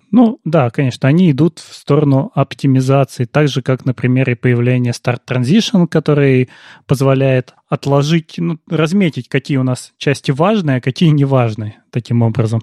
То есть мы можем указать, что вот это вот изменение выполни сейчас, а все, что в Start Transition, выполни попозже, оно сейчас не такое важное. То, что раньше делали через set timeout 0, например. Как бы мы выбрасывали на следующий цикл лупа таким образом, а сейчас можно красиво это сделать будет. Будет можно через Start Transition. Также вот самое важное, что они презентуют, вот это мы обсудим, новый серверный рендеринг стриминговый со встроенной поддержкой React Lazy и того самого Suspense, который мы ждем уже, по-моему, 2 года, если не ошибаюсь. Да, вот это мы чуть попозже обсудим, потому что здесь есть несколько еще важных вещей, которые они сказали. Это, во-первых, что теперь все изменения будут приезжать так, чтобы мы могли их не использовать. То есть, когда они показали вот тогда Suspense и еще, по-моему, какие-то наработки, народ сказал, как мы это совместим с тем, что у нас есть, и они пошли в сторону того, что если у вас есть какой-то код, он не должен ломаться с обновлением, если я так правильно понимаю, вот эту их новую стратегию. А в чем она новая? Вот как раз в том, что все изменения должны быть opt-in. Если мы их не хотим, мы можем их не использовать. А когда последний раз было не так? По-моему, вот как раз они ссылаются на то, что когда они презентовали изначальное решение Suspense, оно было построено так, что оно не будет работать со старыми компонентами. В этом смысле. Так-то, в принципе, все обновления React последние много лет, они фактически, именно... То есть, если там ломающие чинджи, то это ломающие чинджи либо в смысле удаления каких-нибудь deprecated штук. То есть, в целом, большинство вещей, которые React добавляет, они именно что opt-in. Не знаю, хуки. Значит, это просто относительно React 18. Они предупреждают, что все останется точно так же, и с минимальными усилиями или без изменений мы сможем переехать на React 18. А вот что самое интересное, это то, что они открыли работу с комьюнити, и теперь у них есть рабочая группа, которая обсуждает все на GitHub. Мы можем зайти в GitHub дискуссии и там посмотреть, как проходит внедрение какой-то новой фичи и поучаствовать в этом обсуждении. И это, мне кажется, самое интересное в этой новости, потому что дальше-то мы как раз вот и обсудим одну из этих фичей, которая выложена на GitHub. И мне кажется, это достаточно закономерная штука, потому что вот в тот момент, когда Дэн Абрамов начал ходить по подкастам, он в том числе и к нам приходил, рассказывал про SSR, да, и в целом рабочая группа, которая занимается разработкой ядра React, они начали более публично активны, я уже что-то такое подозревал. Ну, то есть, видимо, они начали переориентироваться не только на нужды условной компании, параллельно рядышком прикладывая что-то для добра сообщества. Здесь уже идет решение, а давайте мы у сообщества спросим. Ну вот я последний год это наблюдаю, это очень клево. На самом деле, в какой-то мере это напоминает, вот все, что ты сейчас рассказываешь, оно в какой-то мере напоминает, подсмотрели у веб-платформы. Как-то обратная совместимость, что мы делаем штуки, которые opt-in, и они не ломают предыдущие. Это же все про то, как развивается, например, JavaScript, про то, как развивается CSS. И эти практики, они, казалось бы, уже устоялись. Классно, что они подсмотрели эту историю и начинают ее использовать для фреймворка. Ну, даже не фреймворка, как они сами говорят, библиотеки для рендеринга, да? Хотя вокруг React такая система, что это уже можно назвать, кажется, фреймворком. Так вот, работа с обществом, это тоже часть развития, например, спецификаций. Очень часто в 3C-группы перед тем, как что-то делать, они там в Твиттере кидают опросы, они действительно делают там, не знаю, с кем-то созвоны, с комьюнити. На гитхабе ишью с большими обсуждениями, в которых каждый из нас может принять вот участие и сказать, ребятушки, кажется, вот эта спецификация что-то сломает. И очень здорово, что React тоже в это вот как бы увидел в этом плюс и начал у себя использовать в процессах. И в то же самое время, ну, если они делают как веб-платформа, не станет ли React новой веб-платформой? А мне кажется, он уже стал такой платформой, и это такой фреймворк по умолчанию. Ну нет, ты сейчас вот это... И WordPress — это все еще фреймворк по умолчанию. Мне кажется, так. А вот здесь интересно, смотрите, что в одной и той же компании два совершенно разных подхода. То есть если мы вспомним историю с Flow, что произошло с Flow? Они сказали, мы эту штуку делали для решения задач компании, и сейчас ваши внешние хотелки мешают решать задачи компании, поэтому, извините, простите, но никаких pull-реквестов от вас мы принимать не будем, и вообще поломаем обратную совместимость с JavaScript, и будем дальше развивать так, чтобы оно максимально эффективно решало задачи компании. React решает задачи компании. Той же самой компании Facebook. Но в данном случае они говорят, мы хотим его сделать так, чтобы всем им было удобно пользоваться, мы слушаем, что вы предлагаете, и давайте вместе обсуждать, как сделать его еще более удобным. Вот почему в одной компании два совершенно разных подхода? Знаешь, что забавно? Мне кажется, во-первых, это таким образом можно АБ-тестирование делать, но только оно такое странное, распределенное не внутри одного продукта, а сразу два продукта. А во-вторых, сама по себе история мне понравилась, вот когда у нас был подкаст с Вовой Гриненко, и когда мы обсуждали монорепы, Вова сказал хорошую вот эту идею, что когда ты пытаешься внутри большой компании выстроить работу с чем-то, казалось бы, чисто под эту компанию написано, но когда потребителей продукта там тысячи, ты все равно решаешь универсальную задачу. Так вот, история про React, она же... Ну как, React в Фейсбуке используется много где. Это не только Facebook, это еще и много других продуктов. И по факту, если собрать фидбэк с комьюнити, можно получить универсальное решение, которое в том числе будет хорошо работать внутри компании. То есть ты снаружи получаешь энергию и знания и контрибьюшены, которые позволяют внутри компании получить какие-то профиты. Но под это нужно подстроить процессы. То есть ты должен научиться принимать изменения извне, ты должен научиться делать так, чтобы это в том числе было полезно компании. И вот эта вся история про opt-in, это же тебе в какой-то мере нужно переписать архитектуру так, чтобы, например, нам в нашем Фейсбуке не нужна вот эта фича, мы ее не планируем использовать. Как ее легко, если что, оторвать, чтобы ничего не сломалось. То есть я вижу в этом позитивное изменение, но требующее большого количества усилий в каком-то, наверное, рефакторинге. Ну и давайте обсудим же самое-самое вкусное, что у нас есть в React 18. Это новая SSR-архитектура Suspense. Ну, то есть снова мы возвращаемся к тому, что вот это обсуждение, а давайте все перенесем на сервер. У нас уже были серверные компоненты. В данном случае тут есть даже специальная ремарочка о том, что серверные компоненты — это немножко другое, это другая технология, они вместе живут, то есть SSR и серверные компоненты — это вещи разные, и они их пилят параллельно. И кстати, серверные компоненты не факт, что войдут в React 18. Это все еще очень экспериментальная фича. А что же не так с серверным рендерингом сейчас на React? И вот здесь удивительно, насколько большая и замечательная статья от Дэна Абрамова как раз вот в этой дискуссии. То есть ты открываешь дискуссию, а видишь огромную статью с картинками, которая вот просто полностью, мне кажется, вскрывает все проблемы серверного рендеринга на React. Какие же у нас есть проблемы? Ну, во-первых, сам по себе серверный рендеринг, что он нужен. То есть почему он нам нужен? Потому что иначе люди видят белую страницу, и только потом у них что-то появляется. Как нам предлагал решать эту задачу React раньше? О том, что мы сначала можем туда вывести какой-то HTML, потом у нас наступит та стадия, которая называется гидратацией, и наша страничка оживет. То есть пользователь видит изначально контент, но он не интерактивный. Позже он снова запускается React, и все эти компоненты, которые доехали до клиента, они оживляются.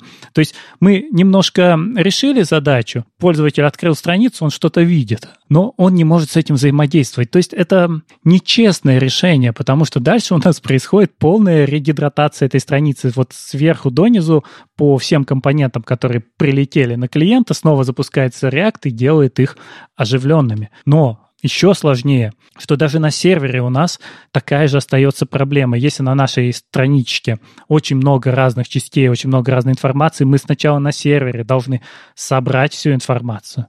Это первая стадия. Потом это все отрендерить. Это вторая стадия. Они синхронны. Потом отдать это на клиента, нарисовать вот это чистое HTML. Это третья стадия. Четвертая стадия — это все оживить. И вот каждая эта стадия, она сейчас занимает какой-то промежуток времени. То есть я просто хочу уточнить, что из-за этого на самом деле не получается так, что ты заходишь и сразу что-то видишь. Ты заходишь, ждешь, после этого что-то видишь, но не можешь еще с этим взаимодействовать. А потом еще только через какое-то время можешь взаимодействовать со всем. Угу. И вот это ждешь, оно как раз определяется тем, сколько сервер внутри себя должен успеть вытащить данных. Это, в принципе, даже не то, чтобы... Это, в принципе, специфика серверного рендеринга без стриминга, будь то React или не React. То есть если тебе для того, чтобы сформировать ответ, сформировать свою HTML-страницу, нужно полностью сначала достать все данные, то у тебя пользователь будет ждать, пока даже до первого байта своей страницы он будет ждать, пока сервер чем-то занят. Да, если мы возьмем вот то самое популярное решение Next.js, о котором мы сегодня говорили, что у нас предполагает появление Next.js в нашей системе. То, что между браузером и бэкэндом появляется Next. Первый запрос приходит в Next, Next обращается в бэкэнд, собирает данные, рендерит это не в стрим, как раз они используют синхронный рендер toString и только потом отправляют на клиента. Рендер toStream они внедрить не смогли, а теперь у нас вот как раз здесь же и появляются новости, что он деприкейтится, и рендер toStream, ну, toNodeStream, больше не будет существовать. Ребята из React придумали новое решение, новый стриминговый рендер, который означает не просто стриминг HTML, как мы привыкли, что у нас HTML все время там бежит, и вот как он только что добежал до клиента, мы можем начать рисовать. Как раз почему раньше люди отказывались от Next, например, Яндекс. Яндекс использует рендер to stream, потому что он, в общем-то, быстрее. Как только у нас появился первый байтик, мы можем отдать его в браузер, и браузер начнет рисовать. И ребята вот решили, а давайте мы вообще все заоптимизируем и научим это все работать параллельно. Мы разобьем страницу на кучу маленьких кусочков. Вспоминаем, сегодня мы обсуждали Astro, который предлагает сделать то же самое, выделить кусочки, которые нам важно насадить интерактивом. И вот теперь в React появляется возможность сделать не единый рут большой, а разметить множество рутов и сказать, вот каждая эта часть, например, шапка, меню, основной контент, комментарии, грузится отдельно и параллельно. И как только они доезжают до клиента, они попадает под гидратацию и сразу начинает работать.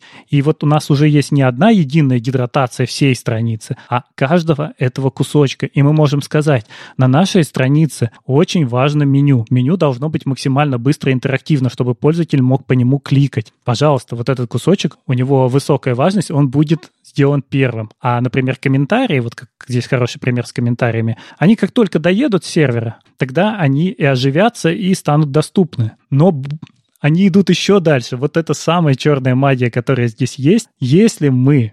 Смотрите, что происходит, в общем, что они предлагают. Вот у вас загрузилась страница, еще не оживленная, то есть чисто HTML, но еще не прошедшая гидратацию, в нем нет обработки кликов. Но если вы мышкой кликните в какую-то часть, он тут же поймет, так, вот этот блочок надо первым гидерировать, а как только он загрузился, повторить ваш клик. Вот это, конечно, то, как сразу надо было сделать.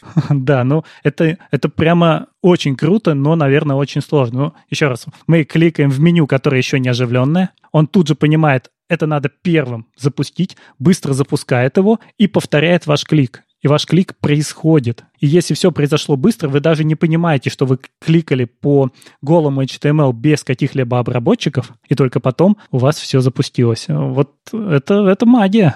А вот в этой магии не ломается история про синтетические ивенты? Ну, то есть, смотрите, браузер умеет много чего из коробки. Сама по себе веб-платформа, в ней много чего встроено, по умолчанию хорошего для пользователя. Когда ты делаешь, перехватываешь клик, ты же, в принципе, полностью дублировать ивент и пробросить его в браузер вот таким же один в один ты не можешь. Ну, это просто ограничение веб-платформ. Подожди, тебе не нужно его пробрасывать в браузер? Да, но не теряется... Как это? Любая пересылка информации — это потеря информации. Когда мы перехватываем ивент и пытаемся создать похожий ивент и куда-то прокинуть, мы что-то теряем. То есть я вот всегда в такие моменты немножечко так с опаской смотрю. И вот здесь в этой истории нет ничего в статье. Теряется, не теряется. Нет, они об этом не говорят, они просто говорят о том, что ваш ивент, он повторяется. Но я предполагаю, что они его преобразовывают вот в синтетический ивент React и просто повторяют тот же самый синтетический. Там, возможно, конечно, с таргетами какая-нибудь проблема может быть, что тогда у тебя таргет был, это та твоя дом-нода, которая была из изначальной HTML-ки, а теперь это, возможно, совсем другая, которая после гидратации получилась. Я не знаю, возможно, гидратация не меняет дом-ноду. Я, честно говоря, там сходу не могу сказать. Может быть, они как-то сделали, что, грубо говоря, ты когда гидрируешь свою уже отрендеренную страницу. Ну, наверное, кстати, логично было бы, чтобы она не создавала новое под дерево, а прямо поверх имеющегося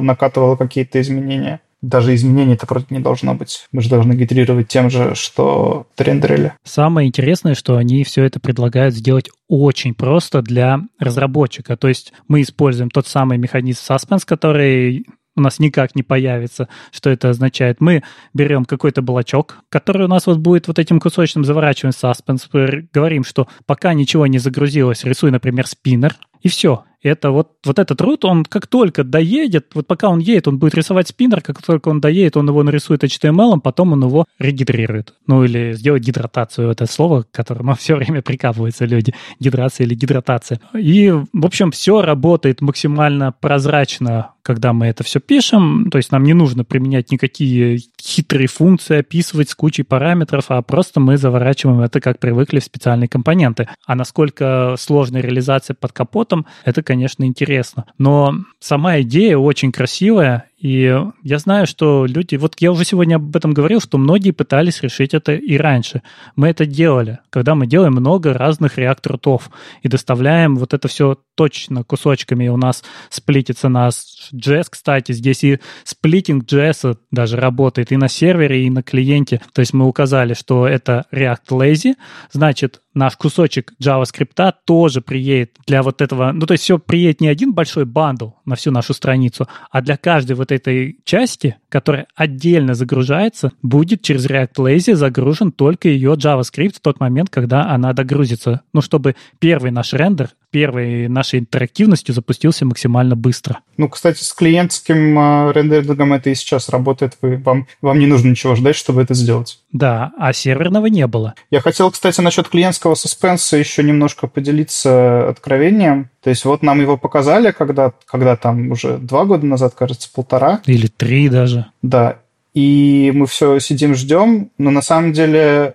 многие полезные практики, о которых они рассказали, их можно применять, даже не дожидаясь, пока это будет встроено. То есть, о чем они в первую очередь говорили? Они говорили о том, что вы все слишком долго ждете, прежде чем начать грузить данные. То есть, как у нас часто бывает устроена, в принципе, загрузка данных в React-компонент. Ну, поскольку загрузка данных — это поход на сервер, это же сайд-эффект получается, да? Но куда мы кладем сайд-эффекты? Сайд-эффекты мы кладем в классе в component getMount, там в функции с хуками, в useEffect. То есть это, соответственно, после того, как у нас все отрендерилось, и мы уже только после этого идем за данными, которые, собственно, превратят наш отрендеренный лоудер уже во что-то значимое для пользователя. Дальше, если мы, например, включили код-сплитинг, и наш компонент — это уже отдельный чанк, который мы отдельно там по запросу загружаем, то что происходит, например, когда мы переходим на страницу, где этот компонент есть? Мы сначала ждем, пока загрузится код этого компонента, потом ждем, пока он весь отрендерится, отрендерит лоудер, собственно, и только после этого он пойдет за данными. У нас получается, так называемый waterfall. То есть, в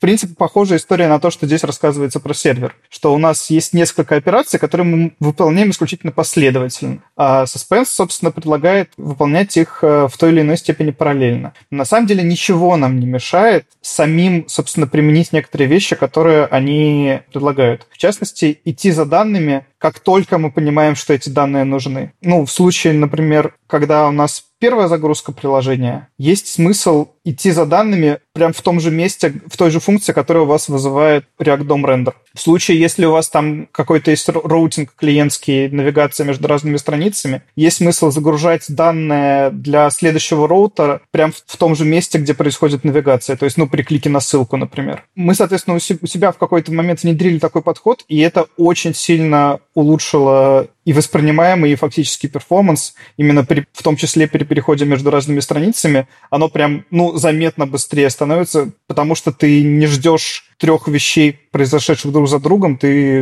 оно все параллельно. И еще одна вещь из Suspense, которую, опять-таки, на самом деле можно и нужно делать самому, это там есть такая штука, как Suspense-лист, которая, когда у тебя есть несколько на странице последовательных элементов, каждый из которых загружает какие-то для себя данные. И мы не хотим показать 10 лоудеров, которые в случайном порядке потом будут заменяться на компоненты. Мы хотим, чтобы во-первых, человеку достаточно видеть один лоудер, чтобы понимать, что что-то загружается, а во-вторых, человек не хочет, чтобы у него все прыгало. То есть layout shifting хочется минимизировать. И собственно, идея такая, что вы можете загружать все параллельно, ради бога, но показывайте, пожалуйста, последовательно. Тут, на самом деле, достаточно очень простой проверки. Если у вас есть компонент, который сам загрузился, но над ним что-то еще не загрузилось, не показывайте его пока. Подождите, пока загрузится то, что над ним. В общем, я читал статью, и прям у меня ощущение, как, не знаю, это презентация Apple, такое вау. Но в конце не хватает только доступно уже сегодня. Это пока только демки. За 2999. Все испортил своей коммерцией. Ну что же, самая важная тема, ради которой мы собирались, это похоливарить. Так, какими вы пользуетесь CI/CD-системами? Какой у вас опыт на самом деле? Мне интересно, давайте я свои скажу, на чем основан мой опыт. Я долго был на Jenkins, потом попробовал GitHub Actions, и сейчас у меня в компании TeamCity. И TeamCity, знаете ли, я недоволен после того, как даже после Jenkins. Я TeamCity пользуюсь еще до того, как стал разработчиком JetBrains. Собственно, в Яндексе у нас как раз был TeamCity, но тогда я им пользовался исключительно в таком режиме, что где-то в документации проекта была ссылка на какую-то конкретную страницу, где можно было посмотреть билды. Я всегда ходил только по этой ссылке, никуда больше не заходил. Сейчас понятное дело, что, естественно, мы сами пользуемся собственным продуктом, при этом я занимаюсь еще там open-source разработкой в разных проектах, и там, соответственно, имею дело в заметной степени с Circle CI, в меньшей степени там с GitHub Actions, с Travis. У меня опыт разнообразный просто потому, что где-то open source, где-то не open source. То есть, да, был опыт про Jenkins, был опыт про... Тоже со встроенная штука в GitLab, Я все время забываю. Ну, там у них, короче, есть своя интеграция с CI-сети. GitLab CI, по-моему, так и называется, нет? Да, по-моему, что-то так, да, прям очень топорно. GitHub Actions, само собой, это прям любовь. Они вот вроде не так давно, но мне нравится удобство, как они это все сделано. Сейчас из-за того, что у меня бложик мой на Netlify сидит, у меня там есть парочку настроек под Netlify, тоже toml файлик заполняешь, он там что-то внутри из коробки начинает крутить. Причем это интегрируется с GitHub Actions, то есть у меня одновременно два используется для бложка. Ну, Netlify это не совсем CI, это типа... Ну, это шаг, один из шагов. У них там есть кусочек такого CI. У меня одновременно и GitHub Actions, и Netlify на себя берет какую-то часть именно вот этого всего потока. А на работе, получается, да, у нас действительно было, когда я приходил в Яндекс, у нас был TeamCity. Потом постепенно, ну, опять же, вот и наша Аркадия, Арканум. У нас, насколько я знаю, сейчас свой Арканум CI/CD, свое какое-то решение. Я не знаю, что у него там под капотом. Может, оно что-то переиспользует, но кастомное. А как вы пишете туда пайплайны? А мы не пишем. Оно работает. Ну, в смысле, мы, конечно, пишем конфижики. То есть, когда ты хочешь, чтобы кусок пайплайна заработал, там есть какой-то черный ящик, который хорошо это делает. И спасибо ребятам, которые разрабатывают это все. То есть, есть люди, которые понимают, как это все разработать, чтобы оно встроилось и работало. А задача сервиса, который хочет этот кусочек у себя заиспользовать, это правильно написать конфижик, либо в JSON-ке, либо в YAML, и все, оно начинает работать. Да ты девопс. Да, я умею править YAML. Я вчера общался с крупной компанией, то есть про них там пишут Forbes, у них там много разработчиков, у них успешный стартап, и они пользуются только GitHub Actions. И я спрашиваю, как так? А как где же Jenkins, где TeamCity? Они говорят, да нам не надо, ну вот описал вот этот пайплайн и собрал, протестил, поехал в продакшн. И вот тогда у меня и возникают вопросики так к TeamCity. Почему я, фронтенд-разработчик, вынужден держать рядом со своим веб-штормом еще идею, где я уже собираю мавеном вот этот конфиг, которые есть в TeamCity. Почему я не могу просто сделать YAML или JSON, где описать по шагам, как собирается мой проект, и он вот тогда уедет на прод. Давайте поймем, нужна нам это сейчас более сложная система и что она нам дает. Смотри, знаком ли тебе такой язык разметки, как XML? Да, я даже XSLT долго занимался. XML — это формат по умолчанию хранения настроек в VCS и в TeamCity. Да, я знаю. Чтобы включить Kotlin, тебе нужно выбрать его в подашке. Расскажу немножко, как это внутри устроено. Фактически, в принципе, все настройки твоего проекта, все билды и так далее, они... внутри TeamCity всегда хранятся в XML. Даже если у вас Kotlin скрипты, это фактически скрипты, генерирующие XML. Внутри это все работает фактически декларативно. То есть в отличие, например, от того же Jenkins, где Jenkins файл, там его пишешь на Groovy, который, кстати, похож на Kotlin, точнее, Kotlin, наоборот, похож на Groovy, потому что многие из него идеи позаимствовал. Он-то работает в рантайме, то есть там в том числе могут какие-то степы там зависеть от других степов и так далее. В нашем случае это именно что, ну, фактически кодогенерация, то есть ты просто каким-то более компактным образом можешь описать, какой конфиг ты хочешь в итоге получить, в том числе там можешь... например, что-то генерировать динамически. Ну, условно говоря, у тебя есть в проекте какие-нибудь 8 очень похожих между собой модулей, для которых ты хочешь сделать, в принципе, более-менее одно и то же, но там, может быть, с какими-нибудь модификациями. Для этого, ну, ты можешь, например, в принципе, всегда был такой способ, что ты можешь выделить шаблон, из которого потом, соответственно, все твои конфигурации сделаются, либо ты можешь на Kotlin там писать Kotlin. Но это все именно что опционально. То есть если у тебя это так, то это означает, что кто-то принял такое решение из тех, кто у тебя настраивал TeamCity. Ну смотри, ты вот упомянул Jenkins, да? В Jenkins на выбор ты уже можешь отказаться от Jenkins файла, написанного на Groovy, и можешь сделать пайплайн на YAML. Вот, кстати, я про это хотел сказать. Я правильно ли я понимаю, что определение пайплайна — это что-то написанное на YAML, потому что иначе я тебя не очень понимаю. Да-да, я имею в виду, когда вот мы хотим описать это ближе к... Именно на YAML. как инструкции пошаговые или JSON, или YAML, что-то, что подсвечивается прекрасно в любом редакторе, в котором мы по шагам можем описать, например, сделай билд, сделай к нему тесты, и если все окей, то положи это в докер и отправь на продакшн. И все. И никаких лишних строчек, никаких лишних реквайеров, импортов и всего остального. Ну, да, я понял. Смотри, давай вернемся к XML. XML — это декларативный формат. В нем у тебя он подсвечивается в редакторе. В нем ты описываешь те же самые шаги. В нем ты описываешь, что мне для этого шага нужен этот шаг. Так же, как ты делаешь в YAML в GitHub Actions, например, ты описываешь, что у меня этот шаг зависит от такого-то шага. Просто у нас нет какой-то позиции, что YAML — это прям плохой формат, который мы никогда не хотим.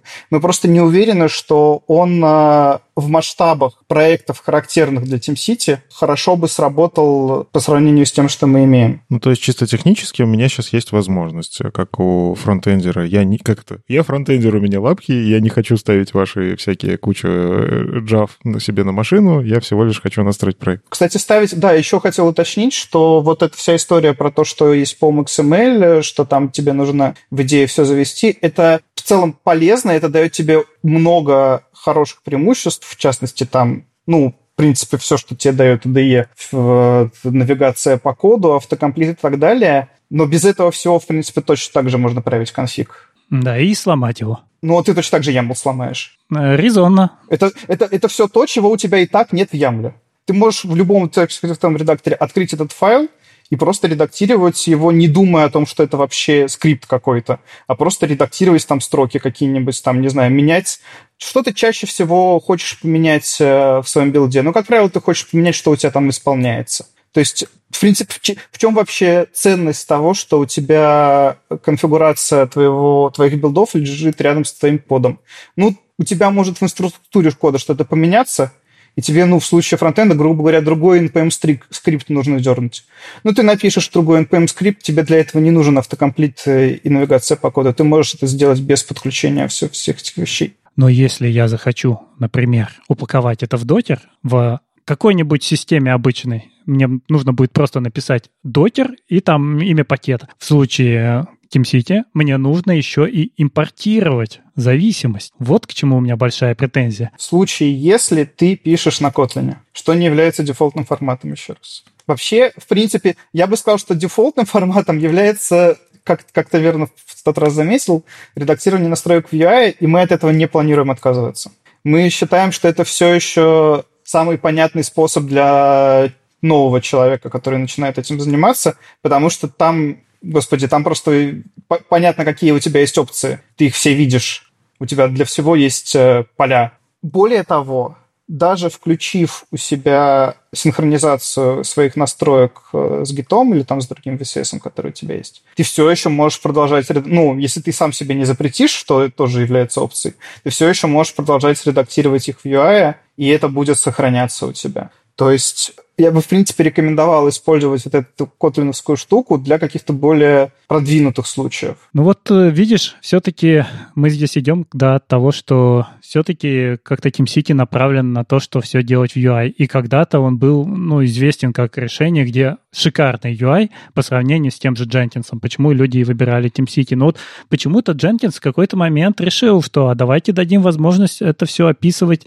как-то иначе. И вот все современные системы, если мы посмотрим, да, и Circle CI, и Drone, и что там еще у нас есть, Buddy, они все описывают вот такой простой конфигурации. И даже если ты говоришь, что можно все это сделать в UI и закоммитить, к чему это приводит? Если я не выделю отдельную веточку, не сделаю эти коммиты туда, а потом их не схлопну, то я себе испорчу всю историю, потому что у меня там будет куча коммитов на каждое изменение конфигурации, которые уже сделал непосредственно сам TeamCity. Ну, это правда. Это правда, что у тебя будет много автоматических коммитов. Это, собственно, это одна из причин, по которой мы даем возможность запретить редактировать UI, когда ты начал все синхронизировать с гитом. Там понятно, что есть опция хранить это в отдельном репозитории, тоже со своими плюсами, со своими минусами. Но в целом, опять-таки, есть XML. Я не знаю, ну, тут уже больше личная какая-то история. Я всегда боюсь работать с YAML, потому что я его,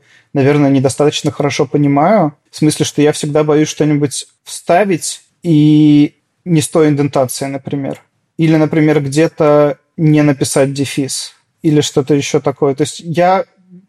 Вот мне субъективно YAML кажется хрупким форматом. Более хрупким, чем тот же JSON, например, в котором есть скобочки, или тот же XML, в котором есть теги. Есть же ESLint, например, у нас, который можно конфигурировать через YAML, но я никогда не выбираю конфигурировать ESLint через YAML, потому что, просто я в нем не настолько уверен. Хотя он, конечно, компактнее, чем JSON. Да, я хотел сказать, что в том же самом Serverless фреймворке можно конфигурировать через YAML, но, конечно, гораздо приятнее переключиться в TypeScript и написать всю конфигурацию на TypeScript со всеми подсказочками, автокомплитами, но... Вот, а для Java-разработчиков такая же история с Kotlin. Для Java-разработчиков? Да, конечно. Мы к сожалению, не... Почему к сожалению? Не знаю. Это так есть. Как бы основная аудитория TeamCity — это действительно Java-разработчики. Мы стараемся делать что-то все для всех языков. Я все еще считаю, что даже для языков, которые не Java, не Java совместимые, TeamCity может дать очень много, просто потому что мы стараемся вытаскивать какие-то знания о том, что у тебя происходит. Я просто хочу как? Если я вот смотрю, как обсуждается это все, и у меня такое ощущение, что проблема-то какая? На самом деле есть решение, которое позволяет вроде бы делать это хранение просто XML, то есть не включая Kotlin, если тебе это не нужно. Если нужно, конечно, там уже придется немножечко пострадать.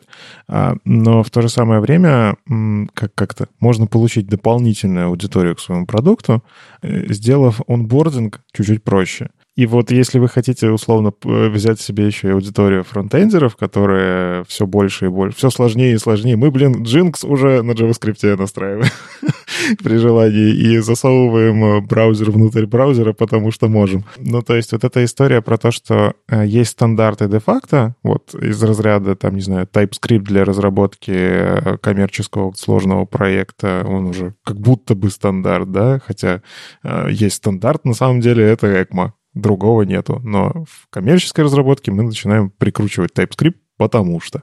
Там, как вот сегодня упомянули, React, потому что есть экосистема. Или там какой-то другой фреймворк, принятый в компании. И здесь та же самая история с конфигами. Я в свое время как бы просто там на C-Sharp разрабатывал. Для меня XML — это норм формат, я к нему более-менее привычен. Джависты, я уверен, для них XML — это что-то родное. Прости, а для фронтенда XML что-то чужое? Да, для фронтенда в том-то и суть, что XML. А HTML тоже, наверное? Не совсем. HTML — это все-таки другая немножечко ветка развития, более толерантная, более спокойная. Не знаю, там JSX. XML и HTML, они все-таки пошли в разные стороны. Точнее, я бы сказал, HTML пошел себе гулять. И где-то там чего-то это, особенно HTML5, он такой: не, ребятушки, XML — это клево, но мы более свободные ребята. И XML, он... Это вот флешбеки из прошлого, когда тебя заставляло писать очень много правильно, и фронтендерам действительно удобнее в какой-то мере JSON-ки и ямлы, просто потому что это стандарт сейчас такой. И вы, кажется, можете просто, не знаю, отожрать аудиторию у кого-то еще банально тем, что добавив, не знаю, конвертилку из YAML в XML, которая у вас под капотом все начнет работать так, как вы хотите, а у меня как интерфейс входа в ваше приложение, в ваш CI/CD, появляется новая возможность, к которой я привык. YAML-ики писать. Я же DevOps. Я даже, когда смотрю на отзывы вот в компании, где используется много разных систем, и, как ни странно, больше положительных отзывов — это и о TeamCity, и о Jenkins, несмотря на то, что всем фронтендерам нравится писать конфиги для бади, например. Тут есть такая вещь, что на самом деле мы... Вот основной продукт TeamCity, он все еще в первую очередь конкурирует с Jenkins, просто потому что это то, что называется on-premise. То есть это некая софтина, которую ты ставишь на свой собственный сервер, и она у тебя там на своем собственном сервере работает. А GitHub Actions, с оговорками, что у тебя может быть GitHub Enterprise, который точно так же у тебя. В целом GitHub Actions, он работает на гитхабовском сервере. Там CircleCI, соответственно, тоже где-то в облаке. И с этими ребятами мы фактически стали конкурировать только месяц назад, потому что мы выпустили TeamCity Cloud. Это, собственно, как раз точно так же решение, которое подразумевает, что у нас есть собственные сервера, не ваши самое главное. То есть там, на самом деле, они, скорее всего, могут быть где-то в Амазоне или еще где-нибудь. Но это не ваши сервера. То есть мы предоставляем и софт, и серверное время, на котором он исполняется. И в этом месте мы действительно начинаем конкурировать уже с другими облачными CI-ами.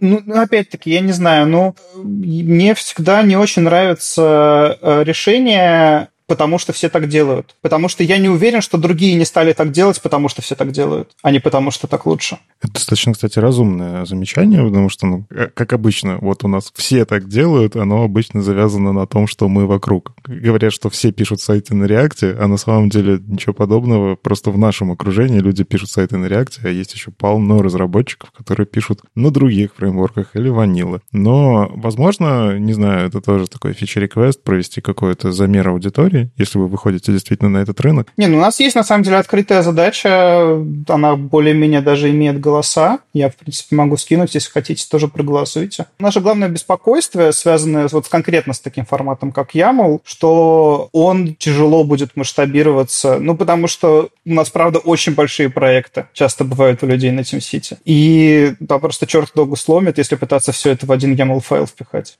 А потом еще пытаться его как-то рефакторить. Нет, ну это же как opt-in. То есть, если у вас что-то маленькое, то один файлик и... А тогда это означает поддерживать вместо 3 форматов 4 формата, что тоже и несет свои издержки, скажем так. То есть, ну, мы хотим как-то взвешенно все-таки к этому подходить, не бросаться просто потому, что это типа... Ну, везде так. Ну, в общем, если подвести итог такой небольшой дискуссии, вам не обязательно выбирать Kotlin, вы можете выбрать формат с XML. Да. То есть не делайте этого, если вы не понимаете, что хотите этого. Да, вы можете просто чуть-чуть это наступить на горло своему чувству прекрасного и воспользоваться XML. Опять же, те, кто любит XML, не обижайтесь, это наше субъективное мнение. Вы можете, опять же, все еще накликивать в UI. И лучше всего, пока вы не разобрались, делайте исключительно так, потому что это просто, собственно, поможет вам разобраться. Слушай, а есть у вас какая-нибудь страничка, которая, ну вот не знаю, я человек, который никогда TeamCity не настраивал, и мне нужно из вашего многообразия выбрать, какой флоу самый оптимальный? Может, у вас есть какой-то гайд, что мне нужно накликать,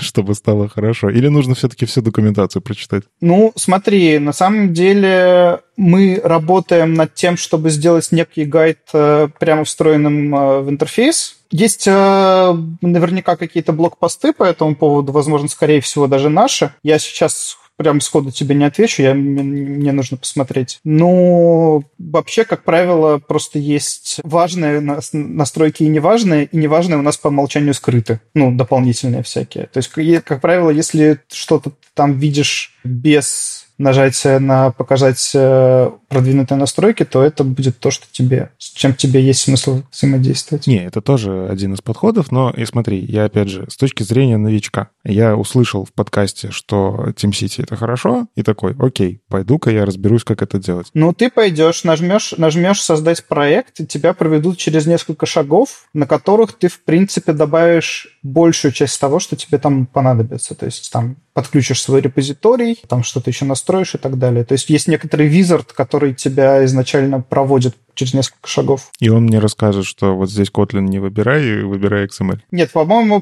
про вершн-сеттинги там вообще ничего нет. То есть когда ты пройдешь через этот визард, у тебя еще не будет синхронизации. Кстати, по-моему, мы уже предлагаем, да, я уже не помню, если честно. Ну, в общем, вот в этом месте клево было бы действительно какой-то гайд, не знаю, реквестую статью, которая объяснит мне, как человеку, который любит править ямлики, как сделать это наиболее легко для меня и при этом полезно для вас, у вас появляется новый клиент. С вами был 287-й выпуск подкаста «Веб-стандарты» и его постоянные ведущие. Мифический фуллстэк Андрей Мелихов. И доброжелюбный бородач Никита Дубко. Сегодня у нас в гостях был Филипп Рябчун. Спасибо. Спасибо. Заботьтесь о своем коде. Слушайте нас в любом приложении для подкастов, на YouTube, во ВКонтакте. И не забывайте ставить оценки и писать отзывы. Это помогает нам продолжать. Приходите обсуждать этот выпуск в наш чат. А если вам нравится, что мы делаем, поддержите нас на Патреоне. Все ссылки в описании. Услышимся на следующей неделе. Пока. Пока.